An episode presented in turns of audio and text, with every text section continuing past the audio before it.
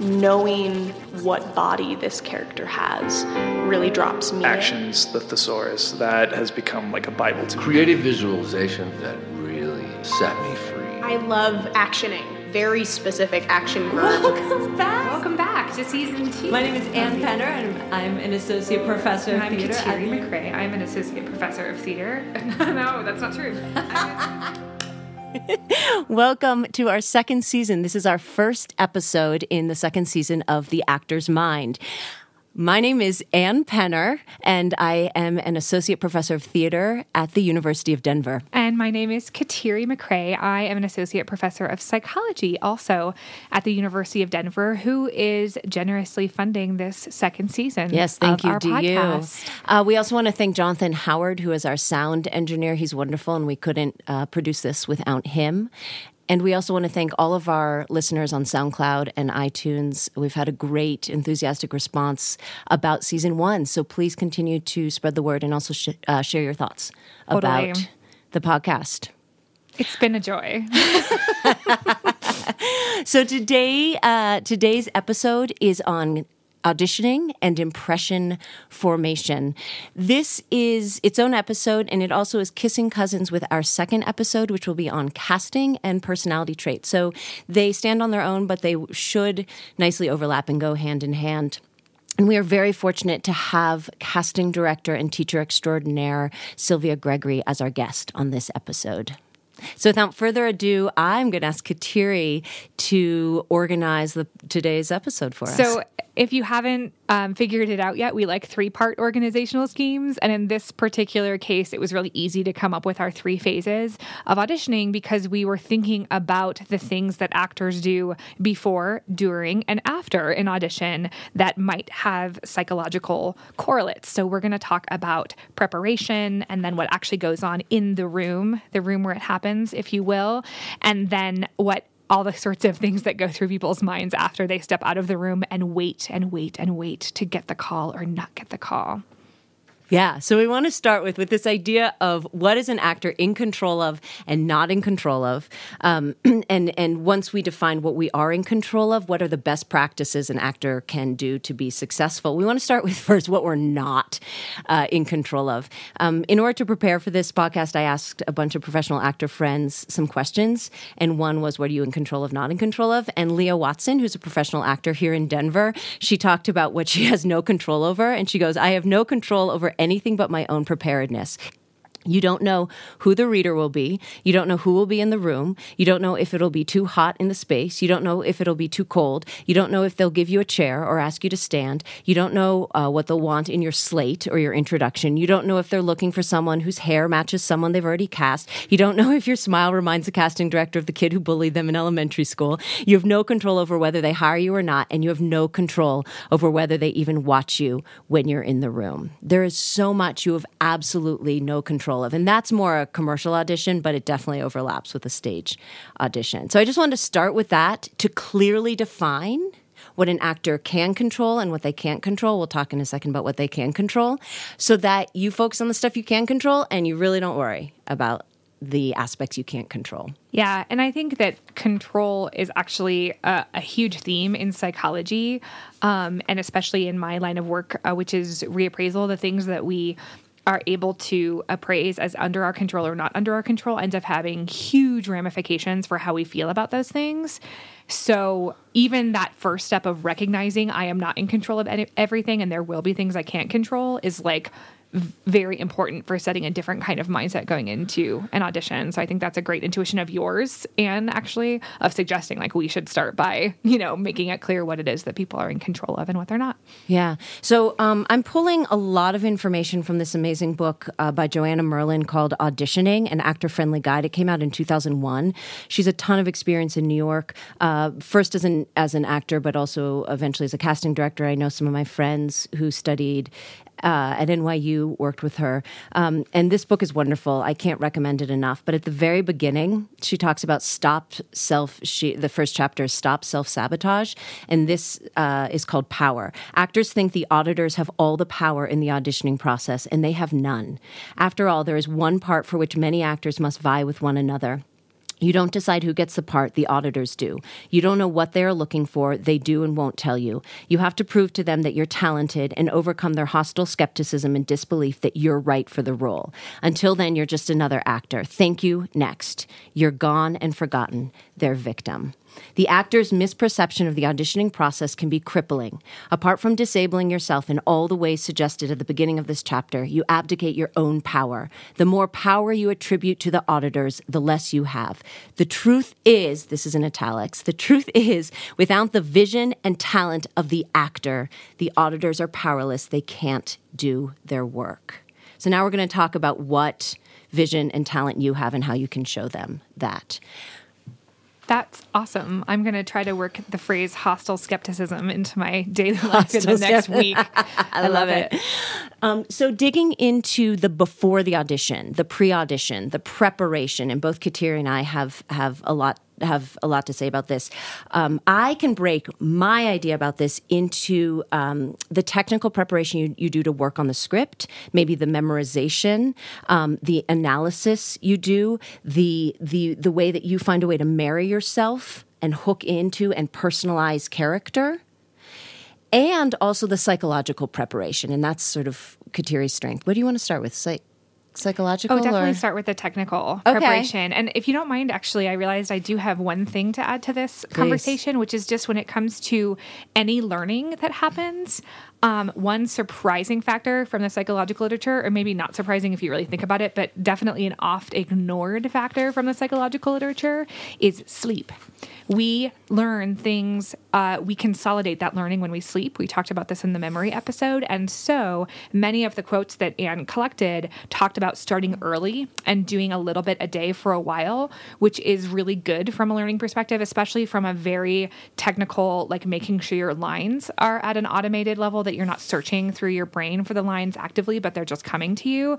That sort of thing will be aided by sleep. So don't think if you have an audition at 4 p.m., you can like finally finish memorizing your monologue at like 10 in the morning. Not that, that there there are lots of other reasons to not do the prep the day of um, but from a very like this is what your brain needs to commit this to memory and have it be relatively habitual.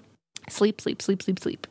Yeah, so my best auditions happen when I start learning early, and often with a with a callback, um, you have a week, sometimes even two weeks, to get memorized uh, and to to make some strong character choices. So some of what my friends say, uh, my friend Barrett O'Brien, who lives in Ashland, Oregon, he says I begin early, right away, even if it's only fifteen minutes a day at first. This lets the subconscious know there is art in the making. Then, whether the audition is in a day or a month, I put in enough time that I can let go of the work come what he calls sharing time. I've stopped using the word auditioning. I find the word gives away my power, which I love, right? Because there's just this myth that you have no power in the audition. So he simply changed the name of the thing that he's doing. Um, Leah Watson, who I already mentioned when she listed all the things she has no control over, uh, she said, When I started to understand that I'm a kinesthetic and visual learner, I had an epiphany that led to a massive overhaul of how I prepared myself for an audition. Instead of sitting in my apartment, endlessly repeating my lines back to myself with very little retention of the material, I began to walk my lines. And I do this too. So she moves as she learns her lines. I highlight all my lines and then color code the sections. Then I take my script and I walk around my neighborhood. Each syllable gets a step. That's intense. That's awesome. I walk sentences until I'm able to say them without looking at the script. Sentences lead to paragraphs, and paragraphs lead to full scripts. The process takes time. But once I'm done, not only do I have the words locked in, but the words and the script are integrated into my body. Uh, the one final uh, thing I uh, note about preparation, which I think is interesting, is Eric Fellenstein, who's an actor and a musician here in Denver, says um, he, he treats his relationship to the text in, in a three step process, another three step process, which is you begin, the first step is um, you speak through it and you're utterly unfamiliar with it, but there's, an, there's a natural quality to it and a spontaneity because it's as if you're hearing it for the first time because you are. And then the second, more time consuming process of, of attaching your brain to it and really kind of effortfully connecting yourself to the text and also to the character.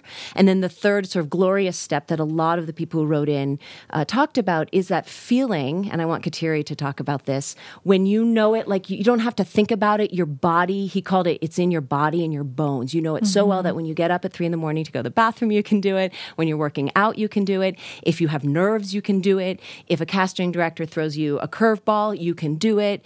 Uh, you can pick up in the middle of it. So it, it's gone into a place that's not intellectual, mm-hmm. but I want Kateri to take over with Oh this. yeah. So I mean, anything that you practice enough times becomes sort of automated, right? Almost anything, I should say. So if any of you took like an intro to psych class, you might have gone through a classroom demonstration where you have to. Uh, where the instructor shows you some words on the screen, um, and they are the names of colors, and they're also printed in font colors. And so, when these two things are congruent, like the word red is printed in a red font color, um, it's very easy to name the color of the font, right? When someone tells you it's your job to name the color of the font. However, this is so, this is not a good example for the podcast medium, this color reading uh, task. But when your task is to name the color of a font, and then you see, for example, the word red printed in a blue font, it's automatic for us to read the word red, right? We all read since fr- from a very young age, most of us. And so um, it takes some effort, it takes some control to remind yourself, oh, my task at hand is actually to name the color of the font. And the first few times you do it, you have to inhibit yourself from doing that automatic thing, which was reading the word. You have to remind yourself what your task is. And you have to sort of force your lips to do the right thing, which is to name blue rather than read the word red. But with practice, people do get better at this, right? And, and the only reason why we have to overcome this habit of reading is because that's something that we've habitualized, we've automated, right? Those are things that we do without thinking about it. There are tons of examples of this in everyday life. People who are driving home who have no memory of which lights were red or green and what they did on their way and whether they stopped at the store today or was that yesterday. That is because that route that you're driving has become automated, right? And those the the things that we do that are automated or habitualized are impervious to interruption, to disruption, right? And so we can keep doing them on autopilot even when curveballs get thrown our way. So that's the goal, right? Is that you are able to have a level of familiarity and automation with the text, at the very least the text, right? Hopefully you have this level of automation and habituation with the emotional connection and the substitutions and all of that other work that goes into preparing a scene. Um, but so that you are not using the effortful part of your brain to say, oh, there was a line break here, and the first uh, word had something to do with royalty. Oh, it was about a queen. Okay, yes, queen. Like that just takes so much mental energy. And the second something unexpected happens in the room, you're off, and you can't, and you're flubbing, and you don't, you know, you don't know what you're doing. And there are so many unexpected things, which we've, which you know, Leah's quote uh, talked about. Just briefly about memorization, I, uh, I on Facebook asked the question, what what line learner apps do people use? I have not used them yet. I memorize in other ways, which I'll speak to briefly. But just to briefly advertise some that people love, uh, these are apps on your phone that that successfully help you learn lines. Line Learner is one. Rehearsal Pro is another. Script Rehearser and Rehearsal 2 how does one memorize? Uh, I tend to use all my senses. I think moving, like Leah talked about, is really useful. I tend to learn lines while I'm running or I'm on the elliptical machine. Um, uh, speaking them out loud rather than just thinking them in your in your brain is good. Sometimes people write them out. Um, all of that, Interesting. yeah. Uh, so let's. Uh, w- the other way to prepare, right, is psychological preparedness, and I would love for Kateri to dig into this. Yeah. So Anne asked me um, to talk a little bit about the psychology sort of literature behind expectations. And what we were sort of going into is this idea that um, most people have anticipation and expectation about what is going to happen in the room. And this is different depending on your level of familiarity with the room or the process, right? If you are walking into a theater that you've never worked in before, you have a lot fewer specific expectations. If you're auditioning for a summer company that you've actually been in the room for five times, you actually have a little bit of an idea of this is how they've oriented the room, this is where I'll wait, this is who or the kind of person who will bring me in, this is where the table will be, this is, these are the kinds of faces, you know, the people will make. And our brains are really good at forming expectations, right? It's a really adaptive thing to try to anticipate what's about to happen so that you can adequately prepare. So, expectations are part of preparation, but it's important to not have overly specific expectations. So, our brain is constantly forecasting, projecting what it thinks is going to happen. And it's also constantly comparing what actually happens with what does happen. And this particularly this happens in a few different parts of the brain. The reward system tends to operate on expectations quite heavily. So the dopamine system in the brain operates on projected dopamine and then actual dopamine. And um, the interesting thing about the reward system in particular is that it's sensitive not just to expectations, but to certainty of expectations. And that's a very subjective thing, right? So if you are fairly sure, you're like 99, 100% sure this is going to happen, your reward system produces an anticipated dopaminergic signal. And then if anything other than that happens, you get a disconnect, you get a, um, some daylight between what the system thought it, was going to happen and what does happen. And that can be extremely distressing, right? It can cause a, a, a, a disruption actually to whatever's going on. It causes a cognitive disruption in terms of things like lines that you've previously memorized, for example. So the, um, to prevent that from happening, the key is recognizing, you know, along the lines of what Anne was listing earlier, that there are things that will be uncertain, right? The things you think you know are going to happen might not in terms of temperature, in terms of pers- people, in terms of the weather outside. In terms of how long it takes you to drive there or public transportation, in terms of how people treat you, in terms of how loud the waiting room is, in terms of um, what someone says to you, in terms of uh, your friend who's the reader wanting to say hi and talk to you before you go into the audition space. Um, it, yeah, your expectations yeah. of how people behave um, all of that is is different. One thing that kind of takes us from the before into the during the audition. I don't know if we're ready to move in, into that direction. Is uh, uh, Eric Fellenstein said of a local director and teacher Ina Marlowe? Uh, he said that she said, which was extremely useful, and I love this, that your audition actually starts when you leave the privacy of your home. And I could even backtrack wow. and say it wake it, starts either when you wake up or it starts whenever you turn your attention that day to mm-hmm. the audition, the shower, the getting dressed, the blow drying mm. your hair, the whatever. But let's just start with the idea that you're getting into your car or the RTD, some public transportation to get there how you treat that time, you're setting up what Joanna Merlin calls your auditioning space, or this, what I think is a sort of protective, this bubble around you, which creates focus and it allows you to stay focused and concentrated on the task at hand. So that if there's a ton of chit chat in the waiting room and there's five people talking to you, maybe they're your friends, right? And you want to chit chat with them. It's actually up to you how much you talk with them. If it helps you, if that's going to prepare you for the audition, go for it. If you think it's going to push you off your your game, um, just say, hey, it's so great to see you. Let's talk after. Um, so that when you're walking into that space, you are protecting yourself you're allowing yourself to do the task that you have gone in there to do by um, creating this self possession and the self confidence. One quote from Joanna Merlin she talks about self confidence. Self confidence is your lifeline in this business. If you don't believe in your talent, no one else will. I don't mean to suggest that you should be supremely overconfident and arrogant, thinking you're the only person for the job, the best there is, and patting yourself on the back. I refer to self confidence in the deeper sense, trusting your own instincts training, and experience to bring a role to life. Mm. If you approach each audition as though you had the job and were working on the part, you will have a much more positive mindset going into the audition. Assume you have the ability to play the role. And then she quotes a casting director who says, For those five or 10 minutes, you do have the part. No one else is in the room doing that part. It is yours. Own it. I love that. And that gets into the sort of meat of what uh, I wanted to talk about in the during, um, which is a little bit, to be honest, less actionable. I think um, it's a little bit more for curiosity's sake, um, the the sort of psychological analysis rather than the, like use this information directly. But a lot of what happens in the room are these really quick impressions that get formed, right? At the moment you walk in the room, the people behind the table or, or standing at a window or however it may be, don't want to narrow your expectations too much, they're gathering information about you and they're drawing conclusions about the kind of person you are, the kind of actor you are, how you'll be to work with, how you'll bring life to the role. The way that we form these first impressions of people has actually been studied within social psychology for many, many decades, and there are a few different theoretical models of how this works. The one that I'm most familiar with is called the stereotype content model.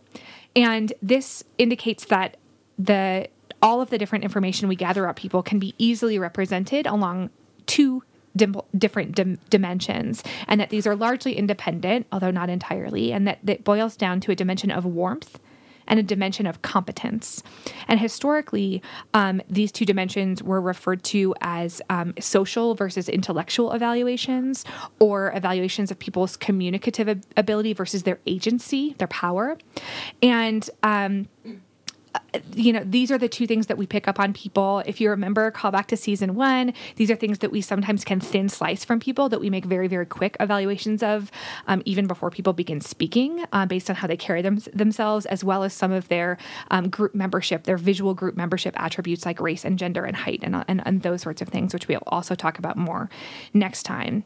So the the interesting thing about this relatively simple model is that it creates these four quadrants of combinations of warmth and competence. So you can be high or low on both of these dimensions. And like I said, they're largely independent. Um, and in a job interview situation, which an an, an audition usually is, what you're shooting for usually is that people perceive you as both warm and competent. So high, high warmth and competence.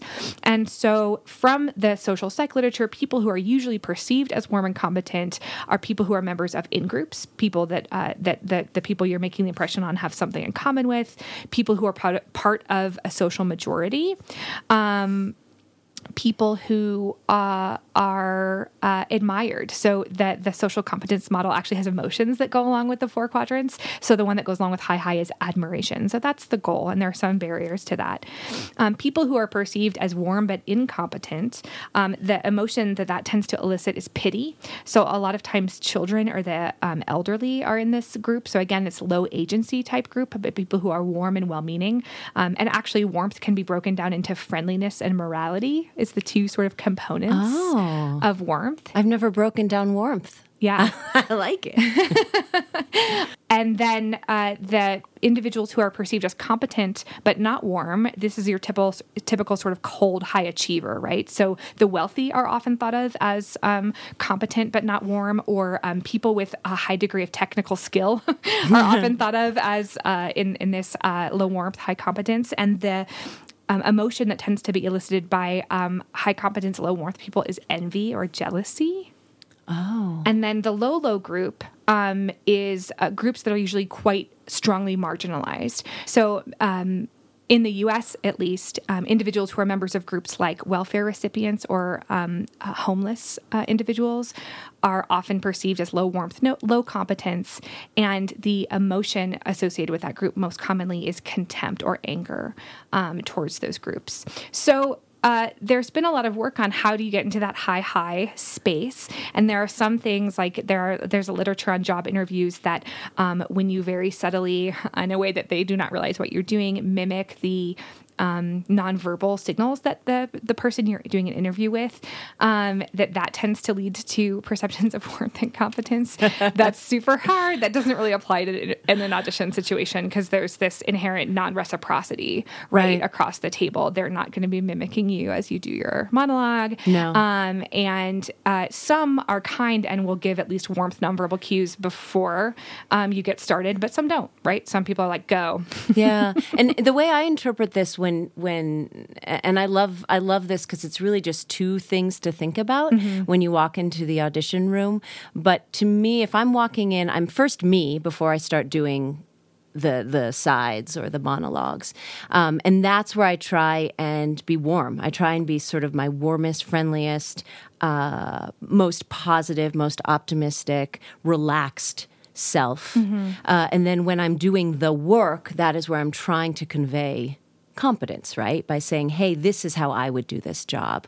But i, I went into an audition with a woman who was um, kind of low status, and I think the one of the scenes I was working on, she had been um, put into a mental institution, and so I wore a kind of like dowdy dress with some kind of. I was very particular about what I wore, but it wa- it wasn't professional enough. It was too costumey. And I ran and and I left and the casting director ran out and he said, "They love you. They want to call you back. But can you wear something else tomorrow?" And that was sort of an example where I thought, "Oh, I didn't put myself if I had dressed more professionally, I would have symbolized that would have symbolized I'm taking myself seriously and I'm putting myself both in the warm, the high warmth Yeah. and the high competence Totally. quadrant more. And yeah, I forgot to say, but um, status is associated with competence. So Yeah, that, sure. That's, those are nearly synonymous. Um, that that people that characters with high status are perceived as high competence, Yeah. and then also same thing.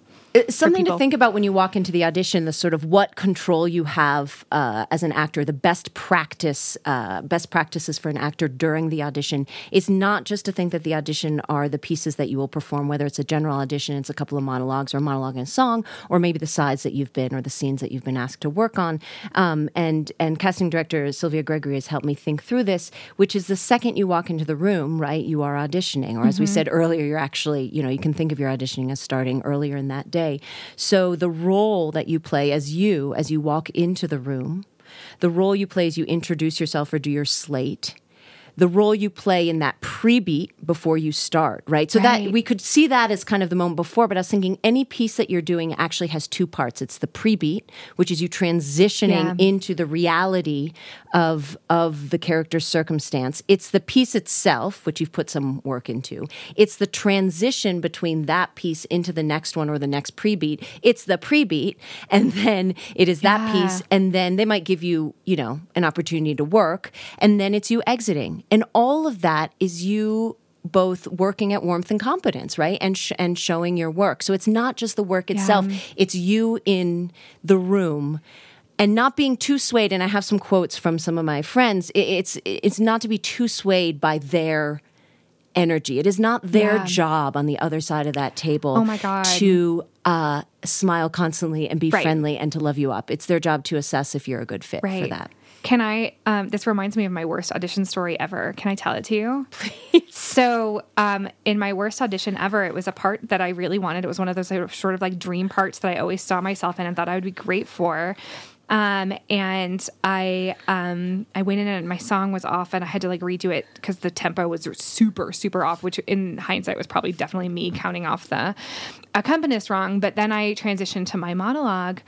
Um, and uh, we were auditioning on the set of the production that was going on in the theater, right? And there was a white couch. And um, so I said, Is it all right if I sit on the couch while I do my monologue? And the director sort of shrugged and said, Sure. You know, I mean, we're using that for the current show, so as long as you don't pee on it or anything. And I thought I was being so quick and clever, and in without missing a beat, I said, "Who told you about my last audition?" she was stone faced. This was not a funny joke to her in the slightest. And then I was off, right? I just like that Of course, was yeah. I was I gave a horrible monologue.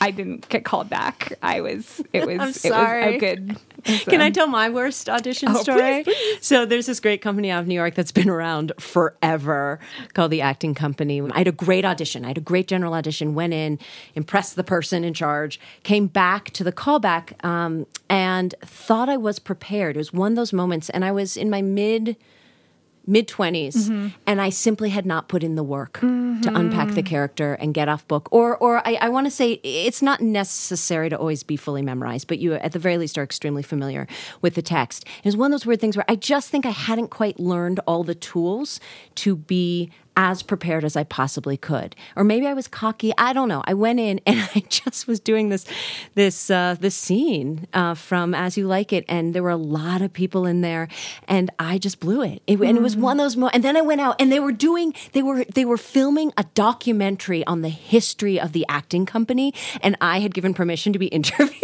Oh, good and So there I was sitting after one of the worst auditions ever, and they said, like, talk about your audition, and I just was saying, like, I just totally fucked it up. Like, Oh, no. But but that's an example of I think, and, and maybe we'll get to this Yeah. later in the episode. The idea of with experience and Mm-hmm. with age, I think there's a better way to assess expectations and and to in a way to be mm, with experience comes preparation or knowing how to prepare Yeah, I think that's a really good time, actually, unless you wanted to say anything else about being in the room. Uh, one more. My friend Barrett again says about what he's in control of when he's in the room. I'm in control of presenting the type of work that I believe in. This I can control. I cannot control whether the people on the other side of the table are interested in exploring this work with me, which I think is beautiful. That, That I'm in is really control of my work, but I I cannot anticipate if if the people hiring me actually want to engage with. And that. I think what I like about that is what it implies is that that doesn't even limit his ability to explore it, right? Like that audition could be one, you know, branch off in the road of exploring that work. Right. And that that the other people say no thank you to, but that his journey continues and maybe there's a different audition. Maybe he produces his own show and plays that role someday, right? Right, Like that that's right. not the fi- last and final chance to do something. And needless to say, there are many, many examples of, of directors and casting directors liking your work and deciding you're not right for that role. Mm-hmm. But that work leads them either to cast you in a different role in the same production or the same season, Right. or to simply call you back for the next show because they want to work with you, even if you, they decided you weren't right for that. Uh, just a couple more quotes from the book, and then let's move on. Yeah. Um, so this is again from auditioning, uh, and she she is talking about she's quoting people who have seen a ton of auditions. Melissa Smith, conservatory director at the American Conservatory Theater in San Francisco, says, "Choose audition pieces that you have a passion to speak. Then bring yourself." To the audition and be present in the interview. I want to get a sense of the person in the work and the person I'll work with should you come to our school. And then these two women who used to work at NYU, um, uh, Janet Zarish and uh, Zelda Fichandler. Uh, s- Janet says the biggest mistakes were that the stakes, the biggest mistakes were that the stakes were too casual, not costly enough, not important enough. They were slight needs, logical, true. But uninvested. And Zelda says, Come forward. So, as a human being, as an actor, come forward, compel us to admit you, send your spirit out.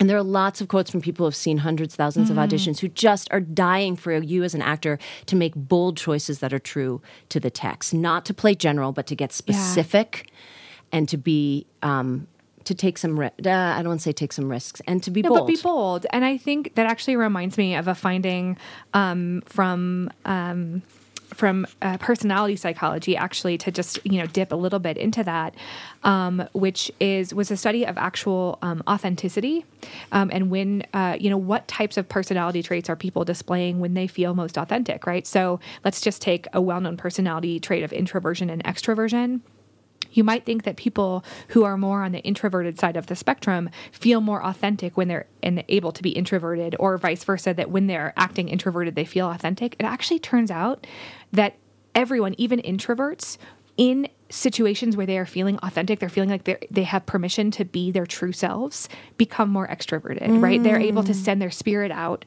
when mm. they are in a space where they feel like their true selves will be appreciated. Oh, I love that. so i think that there's some some wisdom in that and and this takes time. Again this connection with being able to make specific uh, choices that seem true to character. In my most recent audition i had i was working on two characters and one i sort of have been wanting to play for for 20 years and s- felt like i knew her.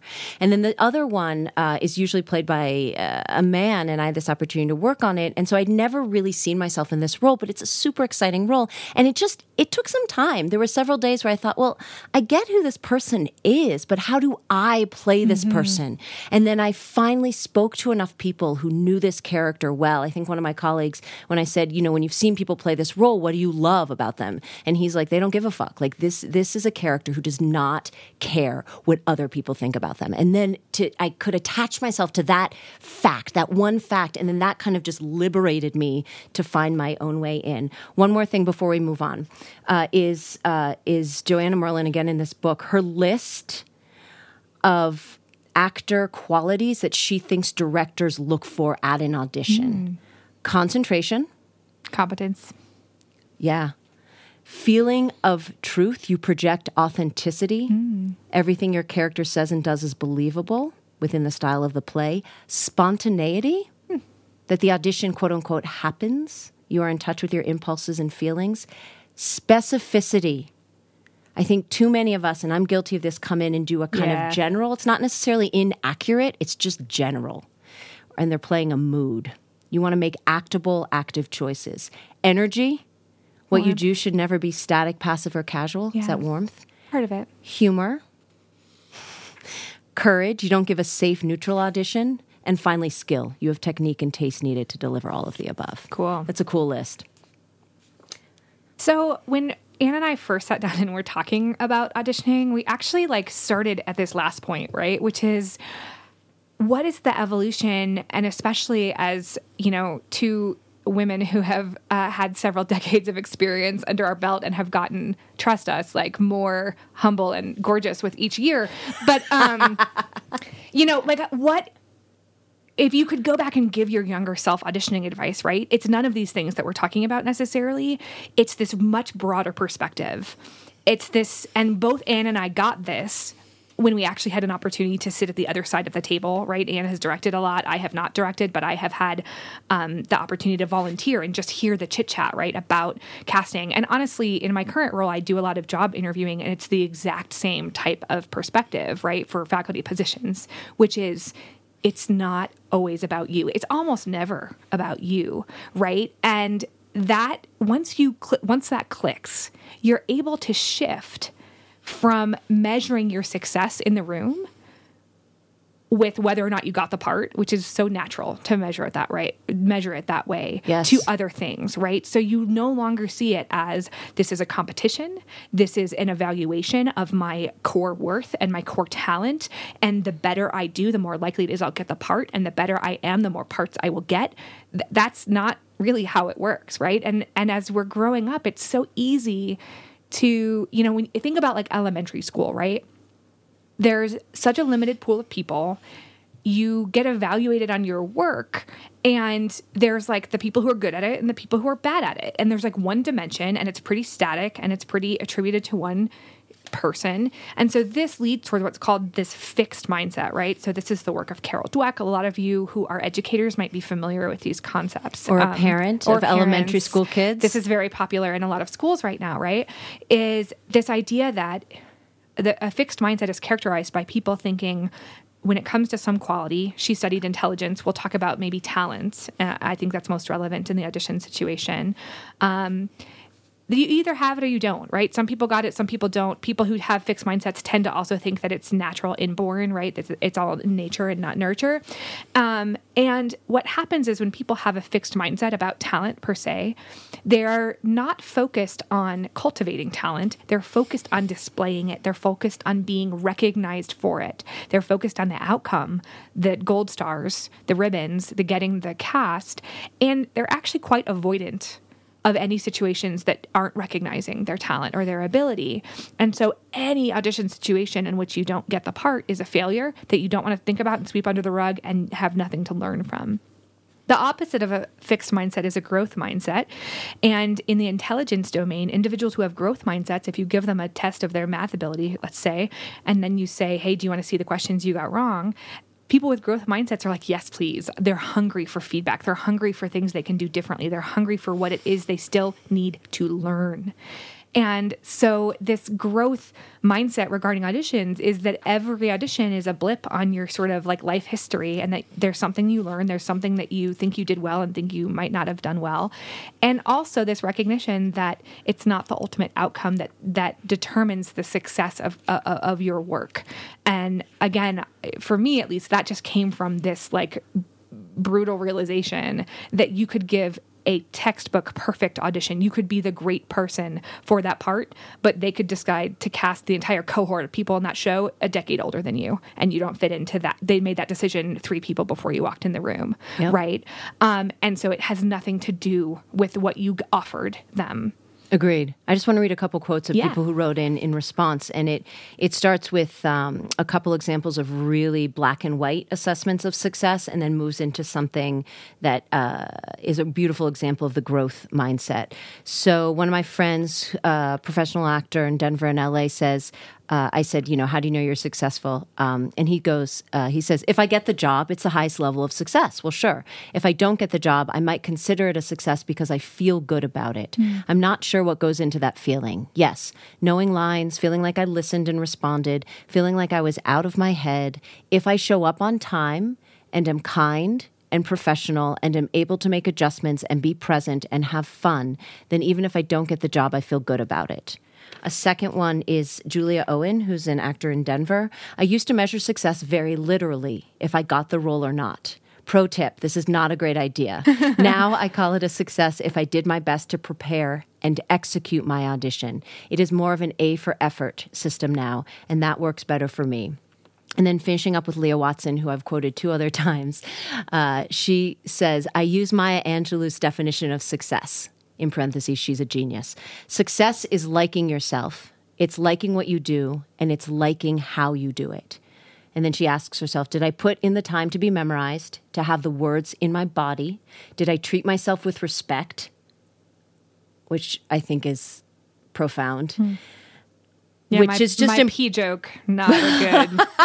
I was throwing myself under the bus there. But but I That's mean what we I could did. we could spend an hour talking about did I treat myself with respect in audition situation? Um, did I hold space for myself to do the work that I prepared? So again, that's that idea of that auditioning space, which also is auditioning time space. Like when did I start in the day thinking about working on this audition?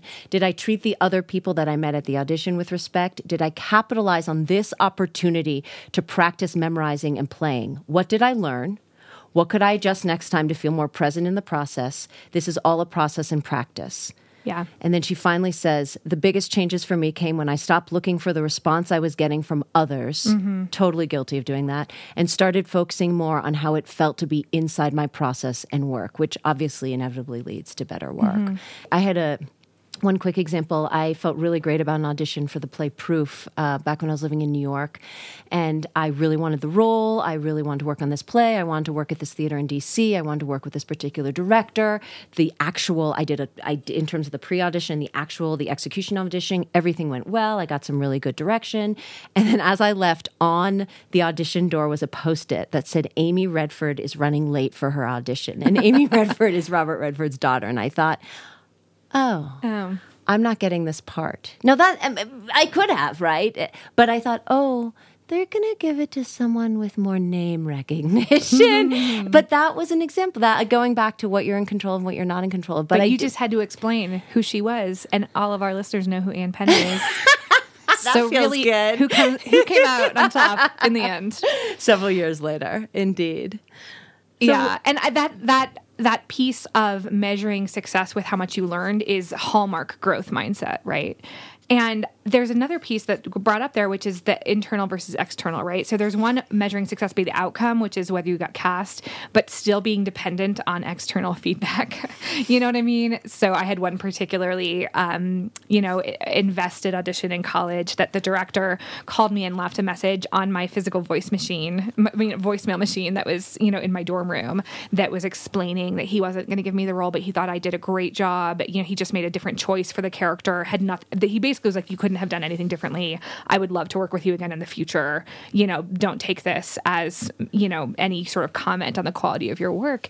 And I saved that message for like years. I saved it because Sure. it was such a, a, a boost to my self confidence. You know, the, the other thing that's a spin off of the mindset, um, the, the basic mindset stuff that I was talking about, actually has to do a little bit with nerves, which we haven't talked about yet, which is um, in in high pressure evaluative situations, which again, uh, some people uh, would appraise an audition situation to be evaluative. Those who cannot, I think, uh, or those who do not, who appraise it as an opportunity or a, a showcase. What was it? A, a sharing? You know, that's a sharing. That's a very non-evaluative frame for an audition, right? Is to frame it as a sharing rather than um, a test. And it's accurate. That's It what, that you are sharing your work. Yeah. But that leads to a, a slightly different spin on the uh, mindset literature, which is especially in evaluative situations or uh, stressful situations more broadly, whether or not we um, appraise them as a challenge versus a threat. So when we appraise things as a challenge, our our brains and our bodies respond very differently and are more likely to go into the sort of stereotypical fight or flight that can um, hamstring us, right, and and get us uh, nervous and out of our uh, habitual ways of doing things and into a hyper self conscious, into a, a- a spot where we're letting the stress of the situation take over and we are guided by that.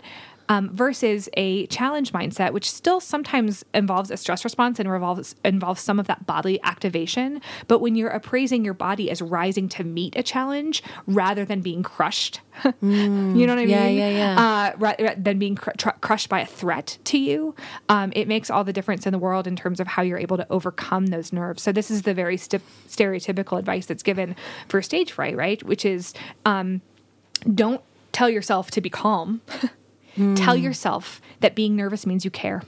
Right. And so that change of perspective on your nerves allows you to work through them and use them to your advantage rather than being um, overcome by them and, and and to succumb to them if that sort of makes sense. Yeah. That's tricky. I think that's an expert move, honestly, to view auditions as a challenge and not a threat because it is threatening. It is evaluative. At the end of the day, you are, you know, th- there there are some aspects of it Sure. that, that um, like I, think it- said before, that you're not in control of. I think a similar way to look at it that I think I find helpful is uh, i- in welcoming in both humility and vulnerability and nervousness into your auditioning space. And as I say auditioning space, I just keep thinking this like soft, yummy, like warm lit bubble around my body. But the humility to like do mochi. like mochi. So when I think of humility, I think of uh, the humility leads me to do the work to prepare well for the audition. Uh, recognizing the vulnerability of the situation and putting myself and my body and my voice in front of this group of people. And that is nerve wracking. And that nerves are good. I mean, there is amount of nerves and, and connected to that. I connect adrenaline to that, right? Yeah. The adrenaline is is is helping you. Um, I remember. So then on the on the back end of an audition, I always treat myself. I go get a, like some chocolate or a cookie or a coffee. Um, uh, you know, maybe you want to talk to a friend to get your out of your brain of the audition. Um, and then I heard someone say, I think it was a local actor years ago. I heard her say, "I I brood or think about the audition. This is kind of a pro move. It's hard to do this. I think about it after as long as for the same amount of time as the actual audition took. So if it was a five minute, 10 minute audition, I'm giving myself five or 10 minutes. Yeah. Which is hard to do. It is hard. But I think that's a really beautiful way that's Yeah. like to protect yourself, like that self respect. Yeah. Do I have respect? How much time am I going to give to processing? I did that in my most recent audition. I did that. I, and I needed some processing. I needed my coffee. I needed my chocolate. I needed to talk to my friend. And then as I was driving home, I was sort of processing, thinking, oh, did I mess up? No, I didn't mess up there. And then I, Yeah. I purposefully said after maybe about 20 minutes, I'm done. Yeah. Let's move on. And this is that's actually a well-known therapeutic technique, right? Especially for anxiety, it's called a worry timer, right? So if people have a problem with excessive worry, one of the things you do is you don't say stop worrying cold turkey because that's like impossible. But, but what you say is, okay, you can worry about this for 10 minutes a day. We'll set a timer. When the timer goes off, you're done worrying about it. Like Love that's it. as much as you're going to work on it in, within your own head. Let's, do you want to summarize? Yeah. so this has been so fun to get back into the groove. I love it. Um, yeah, I mean, so just to remind you, like this is the first side of the coin, right? We're talking about auditioning, and then next time we're going to talk a little bit about casting and how that aligns with sort of stable personality traits that we perceive in other people, and how aligning actors and characters can actually be a sort of amazing artistic choice that feeds into the whole rest of the success of a production and storytelling. I'm so excited for that. So we've focused mostly on the things that uh, we tried to focus on mostly on the things that we uh, can control because there's a lot a lot you don't control, and in, including the mood of the people who are sitting there. You can't control their expectations or what they want. You can't control how much they're paying attention, how present they are. You certainly can't control the faces they make at you. It, we could just go, Go on and Episode on. three of season two is a laundry list of things you don't control about auditions. And we broke the what you can control and therefore how to set yourself up for success in three parts, three chronological parts. The pre audition before the audition. Now, that might just be a day or it might be two weeks or a month. The actual audition itself, and then the post audition time. And if you think about it, there's like a feedback loop, right? Like I think the, the what we were talking about is the more experience you get with auditions, the more practice you have with this framing after the fact of knowing how you respond to not getting the part, the better you can go into your next audition with a less evaluative mindset, right? With a less like it's all about how good I am on a one singular scale. With let you know, the more you can you, the more you have an experience with like you know a dog being in the audition room that you didn't think was going to be there, the more you have less specific expectations about exactly how a particular audition will go. Uh, so, Kateri, what did you learn Oh today? my gosh. I learned that I love that Lee asked the question Did I respect myself in the audition process? Because I think you can unpack that in a bunch of different ways. I take it to mean do the work, like take the time to do the work to give your best audition so that you can go in there and be proud of the work you're doing when you leave. And then I think the, the kind of, not to get too wooey wooey, but the, the love and the softness around, um, you know, eh, being aware that you cannot control every single circumstance, and that's okay. Totally.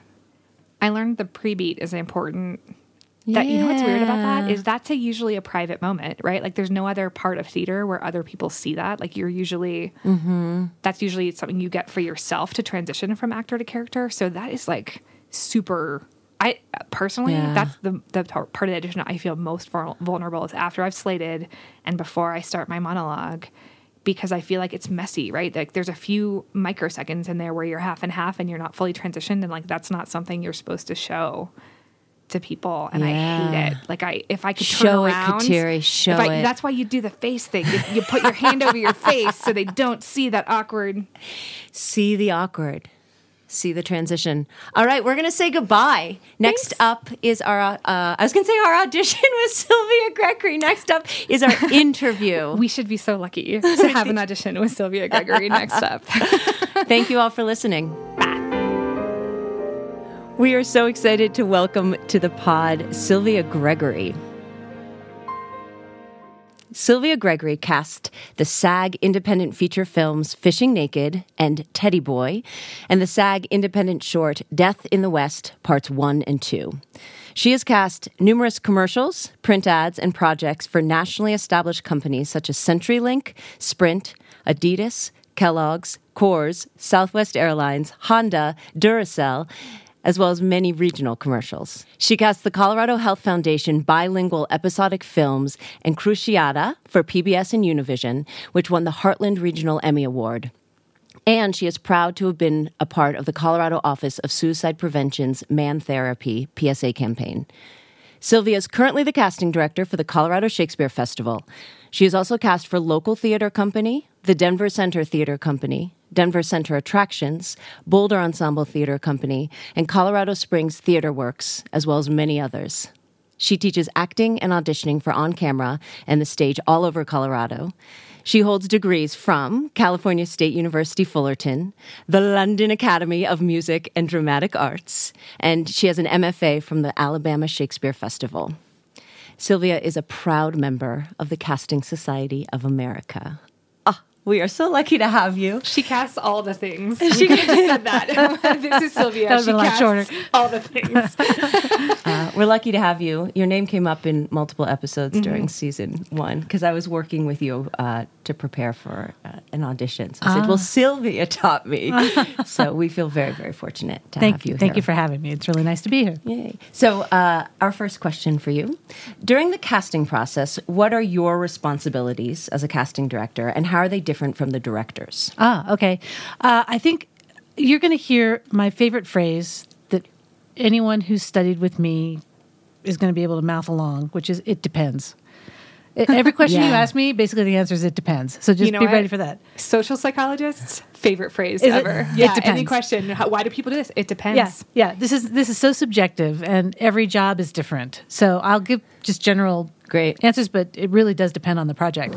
Uh, so usually, what happens is the casting director's job is to bring in as many appropriate options as possible for the directors, producers, artistic directors to choose from. So, what I do a lot is I'm the first person who gets the specs, gets everything that the client says they're looking for, which is another thing, uh, and um, I go through, you know, my files and I actually have a lot of Facebook friends and I go through all of Facebook because that's a big reference tool for me.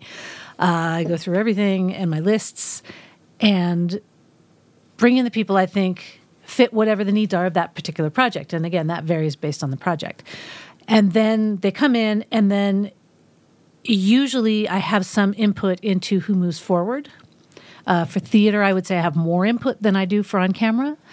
And then for the after callbacks or second round of callbacks or however many callbacks we're doing, uh, then I usually there's a final meeting. Uh, for theater, definitely have some input into final casting decisions and, and how I think people fit together as a whole. For on camera stuff, that's usually at that point the producers, the clients, they know their demographic, they know who they're trying to sell to, and they pick it up and run with it. For the film work I've done, it's been more like theater that there's more input through the process. But for commercials, usually after callbacks, I'm just sitting back while they make their final decisions and then waiting for them to tell me who to book. I'm guessing you appreciate that you have uh, some say during the the theatrical decision making in terms of who moves forward to callbacks or casting, and I and you were saying you have less, Yes. maybe for the the commercial work. Yes. Does it make sense that you have less? It does. It does. And at first, when I started this, I was like, what? Yeah. Don't they know that that's the best actor? Why are they choosing that person?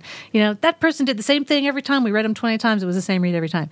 But a lot of times for on camera stuff, that's what they want is that one person who can deliver the same read the same way every time. Uh, sometimes they'll want someone who's really versatile and can do a lot of different things.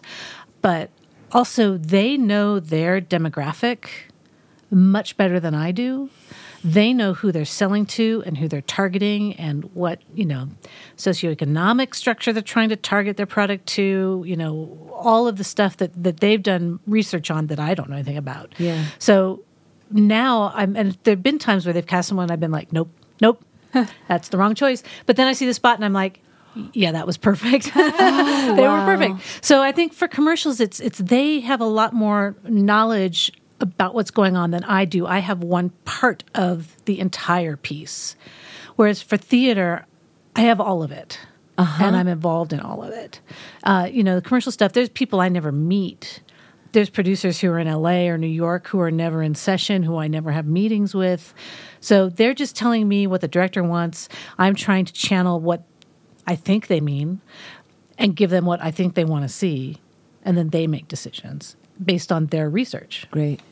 Um, so in in the theatrical case where you have, as you just said, sort of more of the whole picture, how is it then that you make decisions? Like how what are the guiding principles as you cast? How do you when do you know that someone is the best fit for a particular role?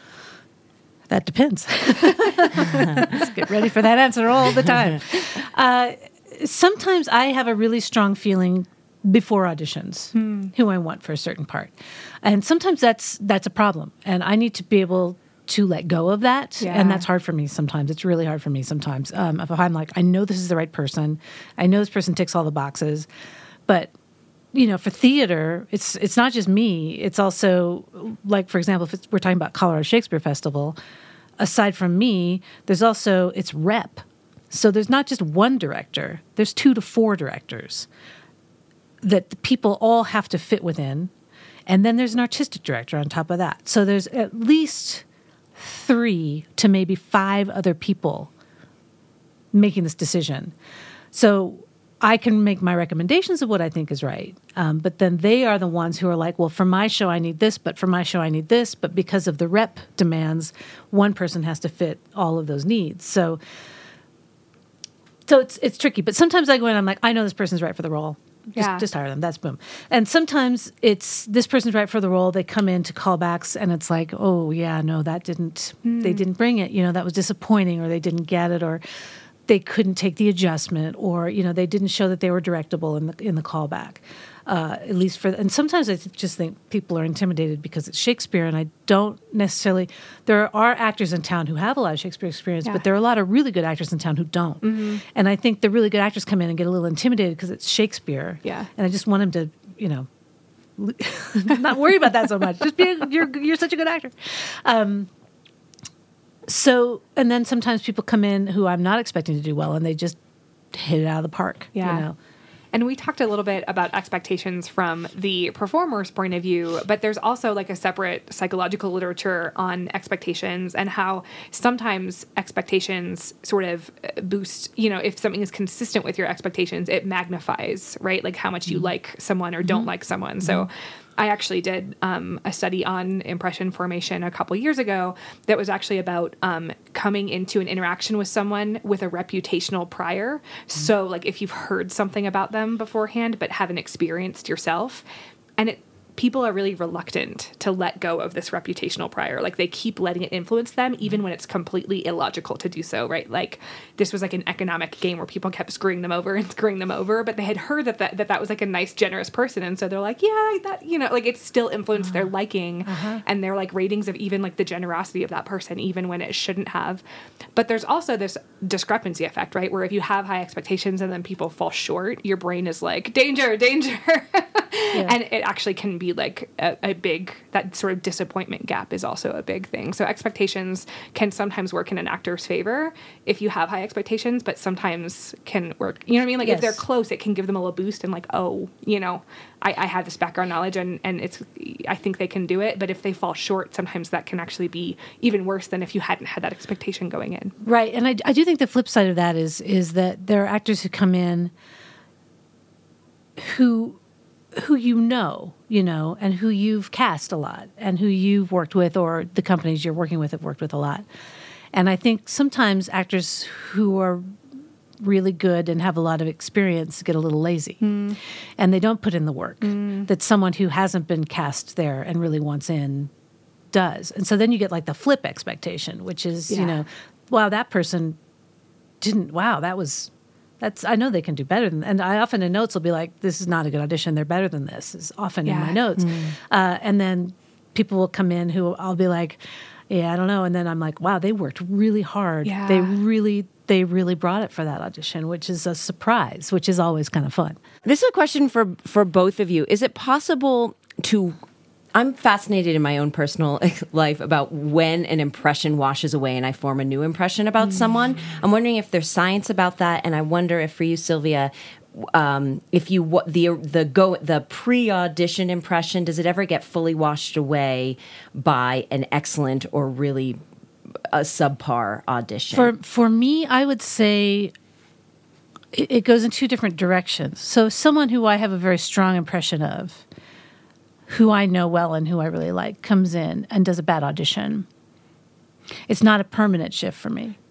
It's a oh wow okay well that's surprising and they need to step it up next time. But it's not like I'm not going to call them in again.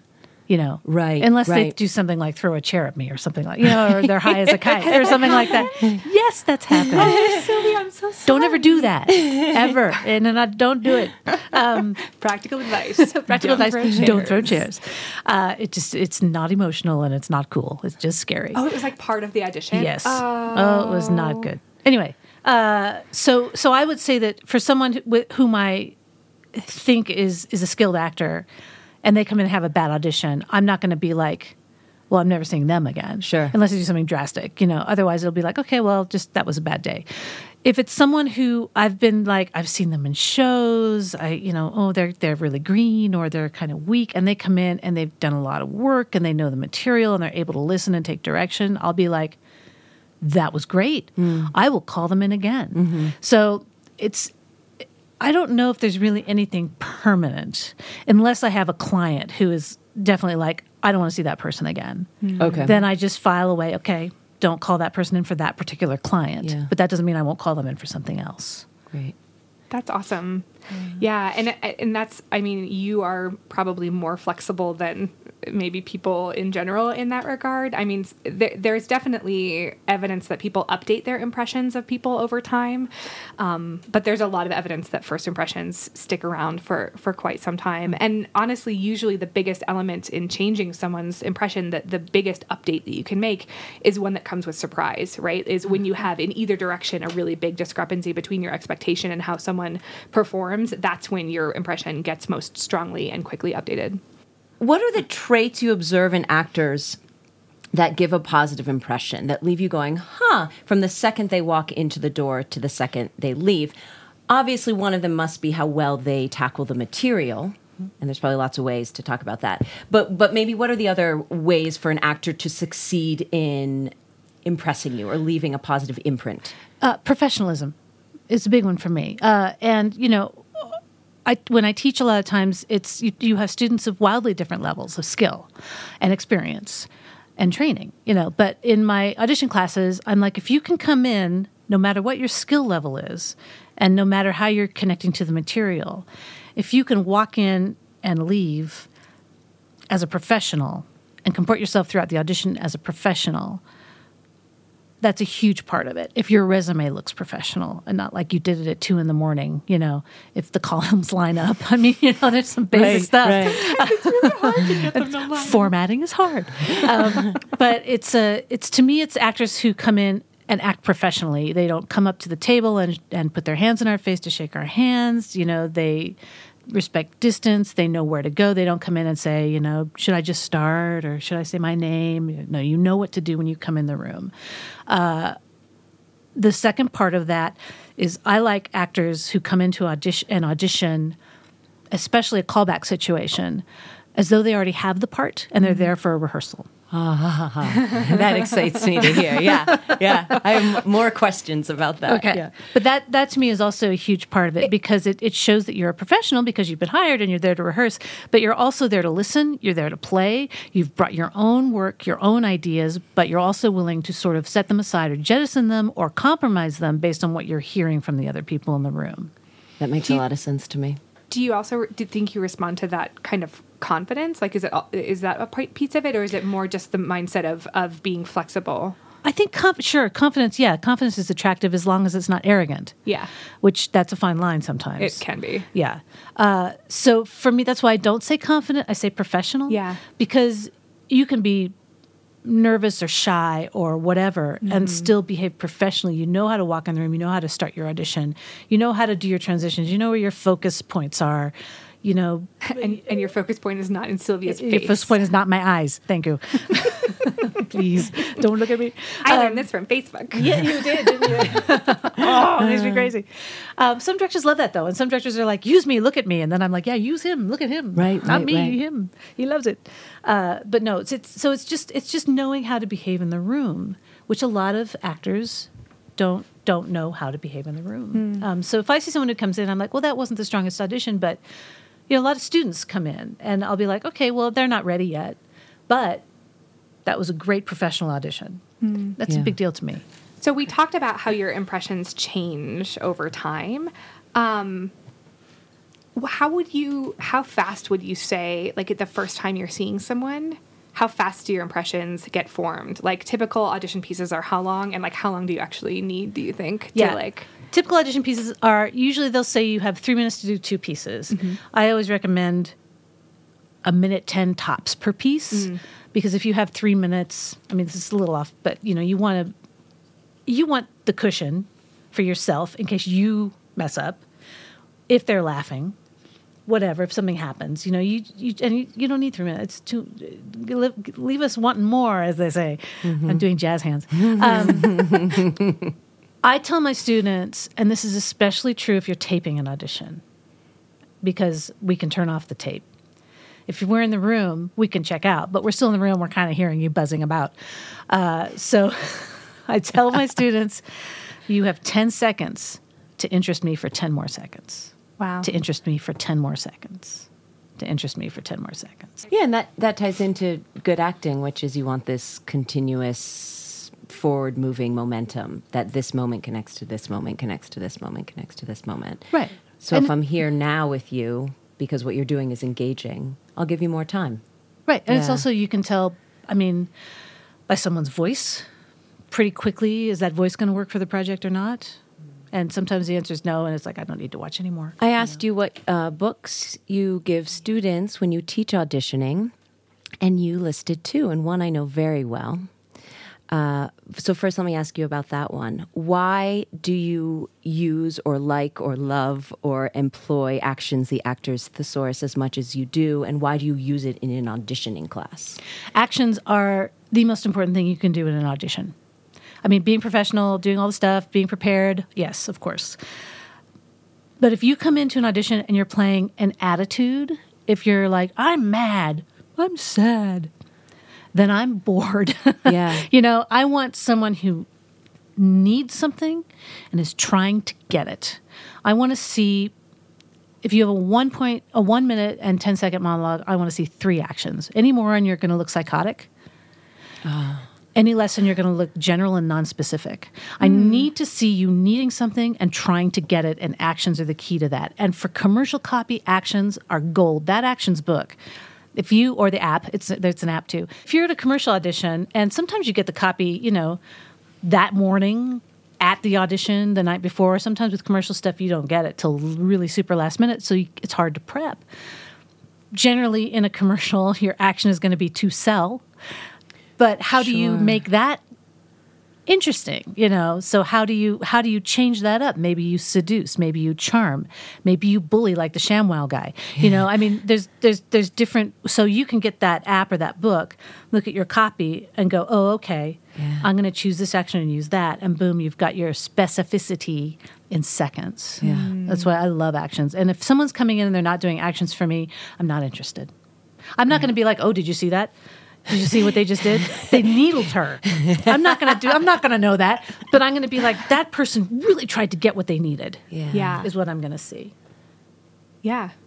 That's why. And why? And you also listed Kathy Reinking's book. So tell tell us about that book. Kathy, as a casting director, is a champion of actors, and Kathy wrote this book not to get her name out into the world more and not to make money, but to help actors. I feel it comes from a completely generous place of wanting to see actors be better. And Kathy is someone who is completely cutting edge as far as what's happening in the industry. She she was in LA for a long time, you know, she was at NBC and then she was here for a while and now she's out in Atlanta. And based on she wrote this book when she was just out of LA when she was here in town and in Denver. And now she's in Atlanta and she's seeing all kinds of new things. And so she has revised the book based on that. So it's not just that she wrote a book and it's calcified. She is complete she's revising it. She's it's current. It's what's happening now. It talks about self-taping. It talks about, you know, the scene in Atlanta. It's a it's a very it's a very forward-thinking book with momentum, I think. Mm-hmm. And I really really like it. And I think it's also very accessible for actors. Yeah. I lo- Awesome. I, love what you said about champ- champion of actors. Oh, she totally is. She loves that. She's a she's like fangirls over all actors. This is she her loves action them. as she writes the book. She's like, I'm championing the actors Yeah. right Yeah. now. Yeah, I'm no, she advocating. she truly is. So Great. That's awesome. But obviously, in an audition situation, actors are nervous in a way that they're not in rehearsal, and hon- honestly, that sometimes they're not in performance.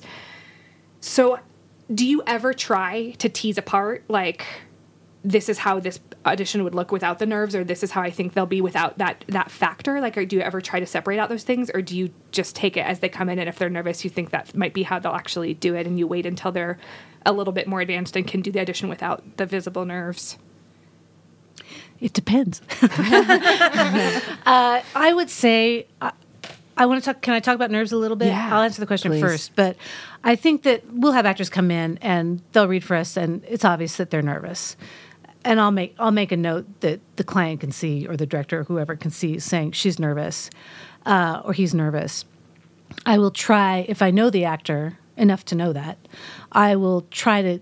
I'll I'll say you know, and, and I'm typing as I'm saying. I make my notes because we usually have like a Google spreadsheet or something open where we can see each other's comments. So if you think we're not paying attention to you, it's probably we're actually probably talking about you. Yeah. that doesn't help. they were all on their computers all the time. Yeah, we're talking about you. Uh, but I will say, you know, especially if there are directors in the room, I'll say, "Do you mind if I give this actor an adjustment?" Because I don't want to step on their toes. Because sometimes they'll be like, "No, I don't need to." You know, you're, I'm good. But if I can, like sometimes it'll just be like, "Grab that chair, sit down, just talk to us." Just you know, or just pretend you're a fallen priest and get rid of all that other stuff, and just really think about, you know. uh, So I'll try to give something specific to get them out of their head and to just fo- help them focus more on what they're doing. Uh, I'm trying to think if it ever affects actually casting someone or considering someone.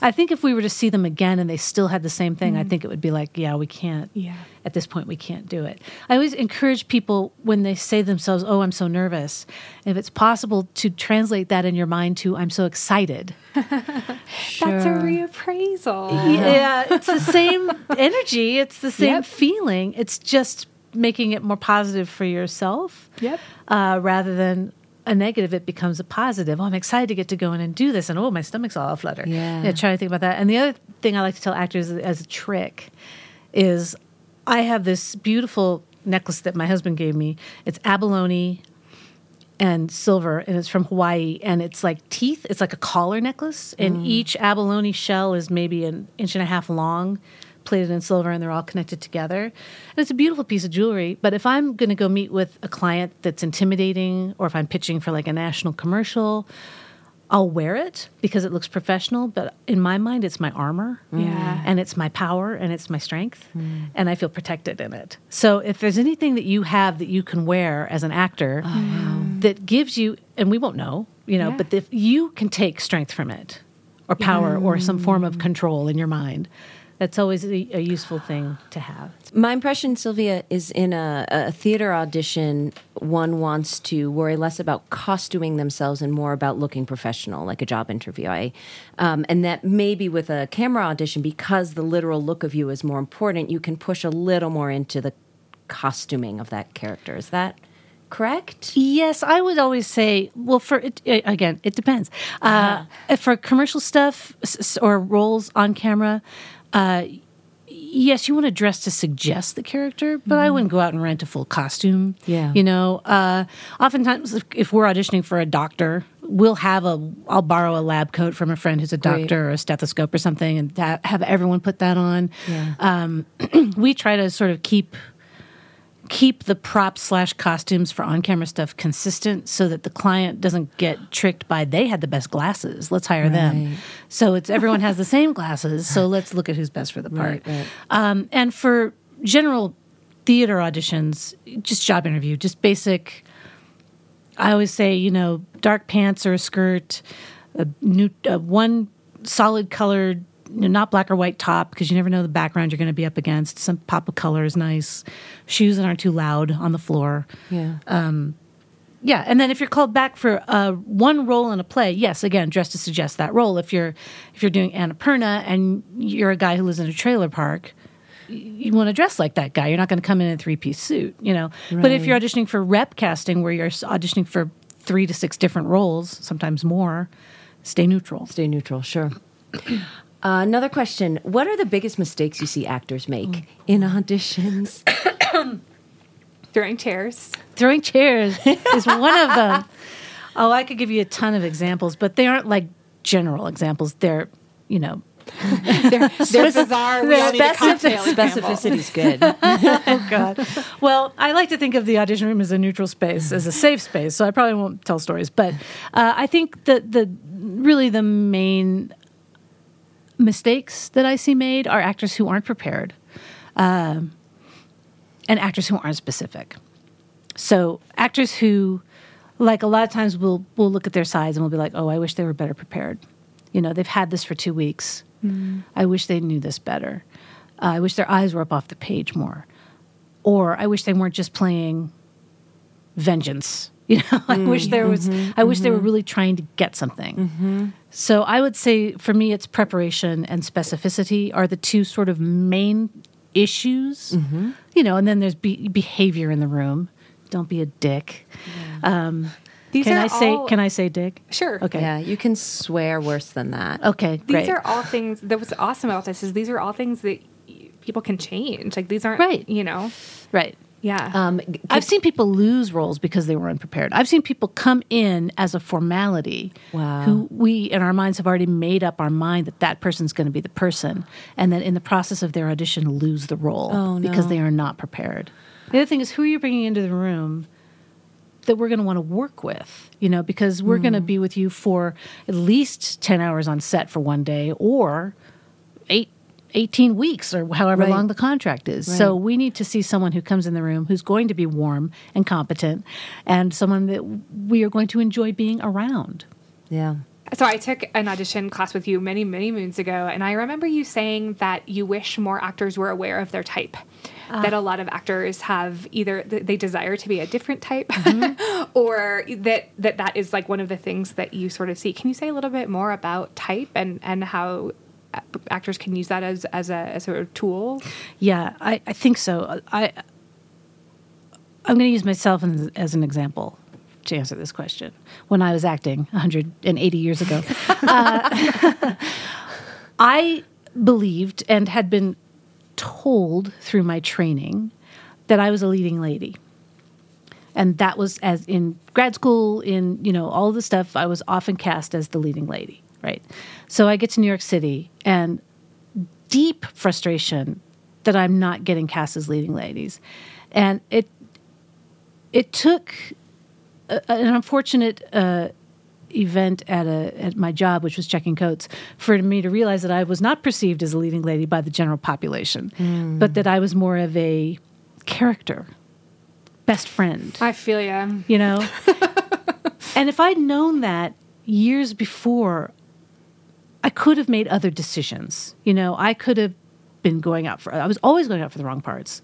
You know, I could have targeted different roles. Maybe I would have made different life choices about my career. You know, um, I just feel like I didn't understand my own type until by the time I understood it, I was pretty much done with acting. So you know, when I talk about type, it's not like you are Roseanne Barr and you're always only going to be Roseanne Barr. That's not what I mean, you know, and hope, hopefully that's not true for any of us.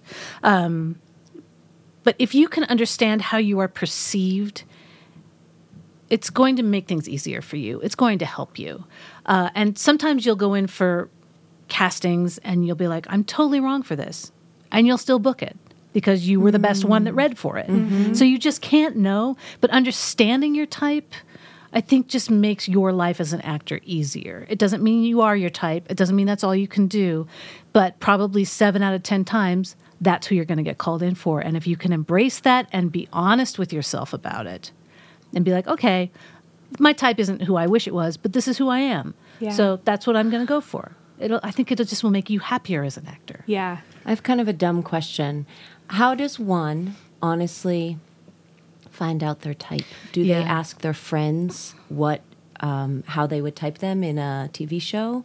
Do they? I think it seems obvious, but it it it isn't. No, it's very- it's- actors. I think it's hard to understand your type. Yeah, it's very hard. And I found out through something super insulting that happened. You know, so it was like a, it was literally like a slap in the face. That was like, oh, there, there goes 15 years of my life. But I think it's I think things you can do are first of all look at the roles you're being called in for. Look at what you're if you're doing a general audition, let's say for Colorado Shakespeare Festival as an example, look at the roles you're getting called back for. What type of character is it consistently? Are you consistently called back for the comedic sidekick? Are you consistently called back for the ingenue? Are you consistently called back for the badass? You know, that that's one way to look at it. Commercials. Are you consistently called back for the young mom? Are you consistently called back for the hot chick in the bar? So you can you if you're getting callbacks, if you're getting that far and you're getting in the room, how are you getting in the room? The other thing you can do is who do people say they remind you of? Mm-hmm. Mm-hmm. Mm-hmm. You know, you remind me of Joan Cusack. Oh, okay. You remind me of Phyllis Diller. Oh, oh, okay. Useful. Great. You know, oh, that's helpful. you remind me of Brad Pitt. Awesome. You know, Great. so I think I think you can I've can. always thought you remind me of Brad Pitt. That's- it's the pecs. Um, but I think I think you can look at that, and then yes, you could just say to people who. I- I'm always leery of people you know well because your personality is going to, they know you well, so it's going to inform that. But people who you like and have a good acquaintance with but aren't necessarily super close, you'd be like, who, who do I remind you of? Yeah. You know, if you trust them enough to ask them that question. Great. It's Thank hard. you. Typing is hard. It's hard. What do you love about your job? Oh my goodness. I I think my favorite part of the job is working with the actors. I think I love being in the room with them and giving them adjustments. Um, I love watching what they can do, or if they're in a place where they're feeling stuck, helping them get to a place where they can show what they can do. Uh, I love the opportunity to give local actors jobs. That's one of my favorite things. The flip side of that is it's really hard when we when I can't. You know, uh, I, I love the collaboration aspect of it. Usually, uh, I I love the community feeling of it most of the time. Yeah. Yeah. Thank you. It's been so awesome to talk with you. Thanks. Thank we have you, lots more questions, but we'll save those for drinks. Okay, that sounds good. Thank you, Sylvia. Thank you both. That was fun. Bye. And that's our episode. Thanks so much for listening. If you liked what you heard, please spread the word. As always, we have resources up on our website, www.theactorsmind.com. If you are like, what was the book? What was the article? That's where you can go and get a reference. We also uh, do a, just a little bit of social mediaing. So if you want to follow us, we're at Actors Mind Pod on Facebook and Twitter and the Instagram. Bye. Bye.